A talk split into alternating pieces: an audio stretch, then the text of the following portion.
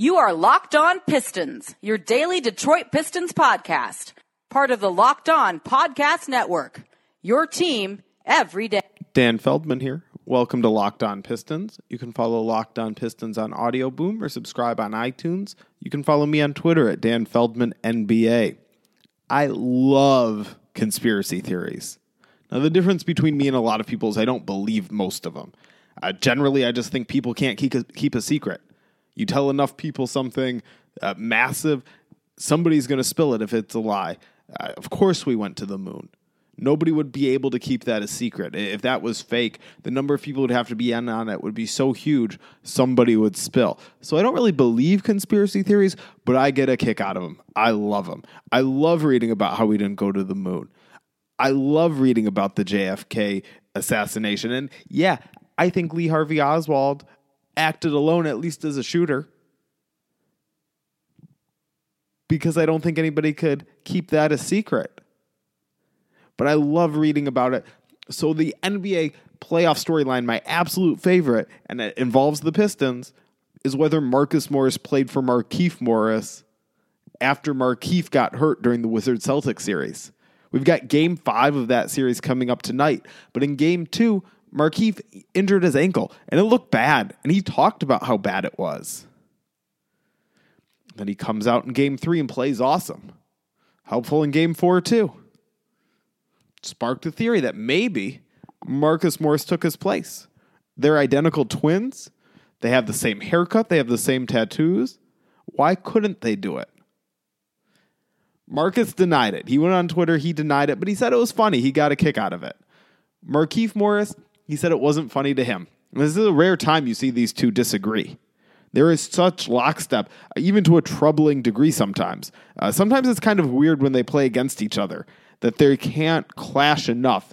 A lot of people, uh, family members, brothers, twins, whatever, uh, a lot of them like to play against each other. They get up for that. They've competed with each other their whole lives. The Morrii, they have a different approach. They don't really enjoy it. I think they really liked being on the same team in Phoenix, so they didn't have to. There was even talk uh, that in Phoenix in practice that they wouldn't compete hard enough against each other. And there's talk about how they approach it in games, and I don't think it's a matter of like not giving it their all and not wanting to do the best thing for their team. I think it's more just about they're uncomfortable with it. And sometimes that results in them uh, not giving as much as they would otherwise. It might be they're all in that moment, but it's not as much as they could summon, as much com- competitive fire as they could summon against a different opponent.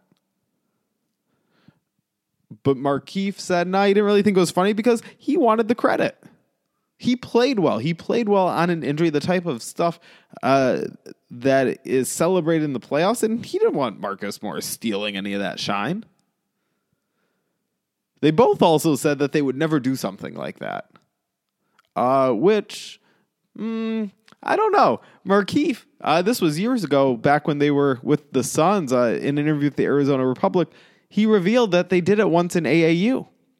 Uh, that that Marcus had hurt his ankle. Markieff had already fouled out, uh, but they just switched.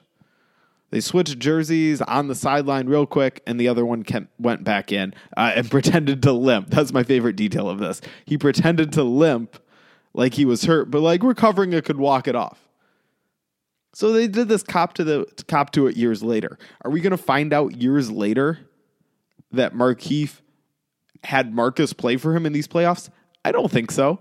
But this is the type of conspiracy that might involve only two people. You don't have to tell Brad Steve, or excuse me, you don't have to tell Scott Brooks, the Wizards coach. You don't have to tell anybody in the organization. You could just show up and they might suspect it, but are they going to ask? They got a healthy player. Now, Markieff denied this on the grounds that, look at, our games are very different, and they are.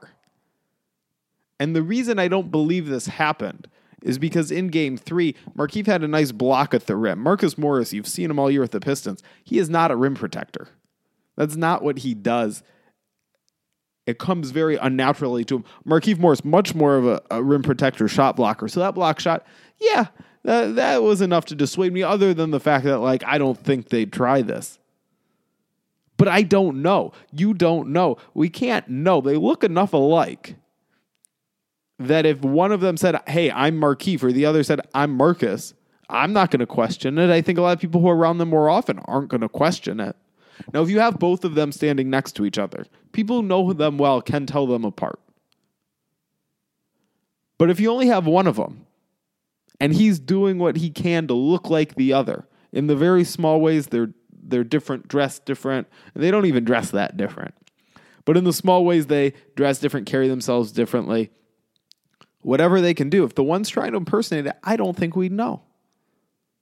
So I'm curious to see who we're going to get. And here's the other reason I think it was definitely Markieff who was playing for the the Wizards in, in uh, the last couple games after getting hurt. That's because when the Suns traded Marcus to the Pistons, Markieff went instead. So follow along here. The Pistons traded for what they thought was Marcus Morris. Markieff Morris went instead. Markieff, who had been playing way better than Marcus in the time leading up to that trade, the, the Morrii were so mad about that trade, they sent Markieff to the Pistons instead and left the Suns with the bad Morris, which was Marcus. Then all of a sudden, Marcus, who you thought was Marcus, was playing better than Markieff. That's because it was Markieff. That's because the Pistons had Markieff playing well, and then it was too late. They had to roll with it. So once the Wizards traded for who they thought was Markieff, that was Marcus. And so the real Marcus is the one who got hurt, the one who injured his ankle. So it was Markieff who came for him. So this was the first time that Markieff was actually playing for the Wizards. Following along with the conspiracy, it's a lot of fun, isn't it? Okay, moving on to a topic that is uh, far less enjoyable, I think, because everything to me is less enjoyable than conspiracy theories. Andre Drummond revealed he had surgery for a deviated septum. Uh, apparently, he'd had trouble breathing through his nose for a while. Uh, really, since he was at UConn, his entire NBA career kept putting off the surgery, which I get. Surgery's not fun. I wouldn't want to have surgery. And if it looked like he didn't absolutely need it. I get it. Uh, but I also say that as somebody whose livelihood isn't quite as tied to being able to breathe through my nose.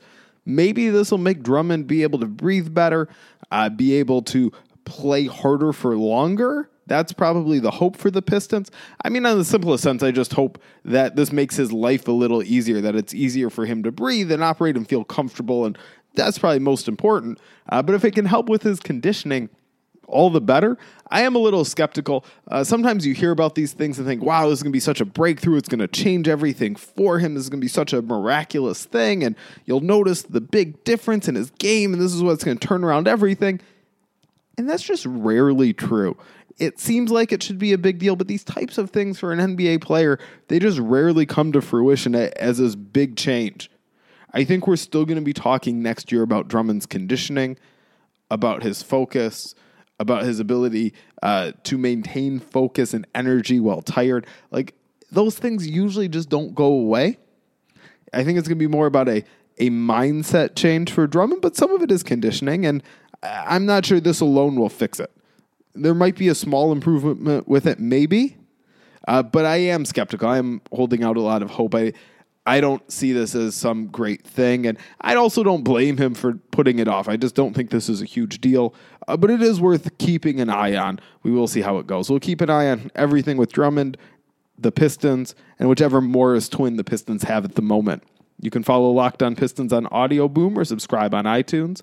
You can follow me on Twitter at Dan Feldman NBA. Thanks for listening. Hi, this is David Locke, founder of the Locked On Podcast Network. Thanks so much for tuning in to your favorite Locked On podcast. We have something really special going on here.